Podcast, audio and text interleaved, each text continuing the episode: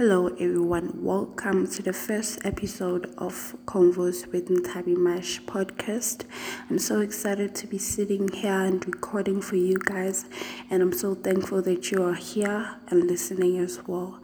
I hope that you will subscribe to this podcast, follow me on YouTube and Instagram to stay up to date so, I want to give you some background on who I am and give you guys some context on why I'm starting this podcast.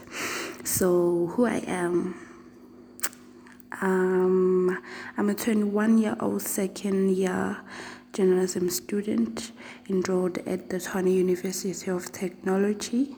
I am a self taught young chef a vocalist and I recently started content creating on YouTube. Um, I really enjoy my life. I enjoy being alone in my own space. I'm just a peaceful person.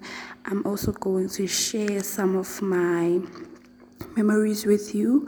But most importantly, this podcast will be basically on interviews with the youngsters that are making a difference in the society, young people who live to inspire and are making things happen out there.